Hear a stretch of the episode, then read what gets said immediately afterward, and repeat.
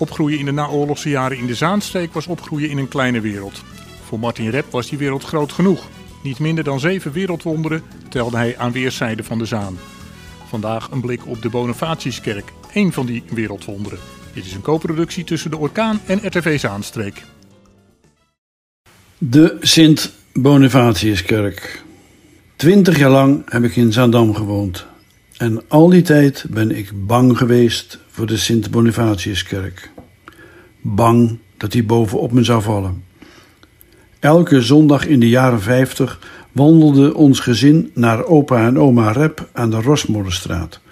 Heen van de Meidoornstraat via Keplerstraat en Heijermanstraat.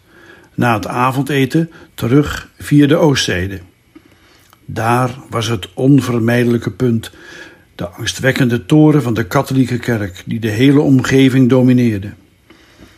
Vanuit de vette doemde hij al op. Mijn knieën knikten. Als we er langs liepen, keek ik strak recht voor me uit. Maar toch kon ik het niet laten en moest ik gewoon even omhoog kijken naar links. Met als decor de donkere wolken die er achterlangs joegen, keek de zwarte toren mij woedend aan en bewoog onmiskenbaar naar voren. Ik kreeg een naar gevoel in mijn buik, keek weer recht voor me uit en kneep in de hand van mijn moeder. Verderop dreigde een ander monster, de toren van de hervormde Oostzijdekerk. Maar die passeerden we op veilige afstand als we langs het beeld van dikke Bertha omhoog liepen naar de Zuidijk. Toen die angst was verdwenen, werd ik bang voor wat zich afspeelde in de katholieke kerk. In onze veilige, gereformeerde kerk wist ik precies wat er ging gebeuren. Je zocht je plekje op. De dominee en de ouderlingen kwamen in ganzenpas naar binnen. De dominee kreeg een hand van mijn vader, de belangrijkste ouderling. Dan werd er gebeden en gepreekt, allemaal volgens het boekje.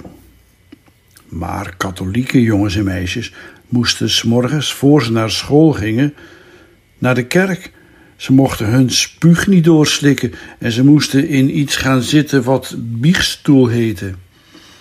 Op catechisatie vertelde de dominee dat katholieken knielden voor beelden en niet tot Jezus, maar tot Maria baden. Op zondag, als je van God moest uitrusten van je werk, gingen ze rustig naar ZFC of Zilvermeeuwen. En na de kerkdienst liepen ze net zo makkelijk het café in. In twintig jaar Zandam heb ik nooit een voet over de drempel van de Bonifatiuskerk gezet. Toch is het wel goed gekomen tussen Rooms-Katholiek Nederland en mij. Met mijn katholieke chef bij de Amersfoortse krant heb ik vele avonden gediscussieerd over het celibaat en over de paus. En ik heb met veel plezier gewerkt bij katholieke uitgeverijen, de VNU, en bij katholieke kranten, de Gelderlander en de Volkskrant. In de kerk kom ik niet meer. Maar als ik in Italië of Frankrijk een mis kan meemaken in een mooie basiliek of parochiekerk, zal ik het niet laten. En ik daalde zelfs af in de crypte van de basiliek in Bari, waar niemand minder dan Sint-Nicolaas ligt begraven. Ik ben een paar keer op retraite geweest in het Benedictijner klooster in Vaals. Toch bleef de Sint-Bonifatiuskerk, een van de iconische gebouwen van het centrum van Zandam, aan me knagen. Ik schrijf al zo lang over mijn Zaandamse jaren. Waarom liep ik nog steeds als het angstige kind van toen met een boog om die kerk heen? Inmiddels is de kerk na jarenlange verwaarlozing gerestaureerd. Elke zondag is er weer een heilige mis.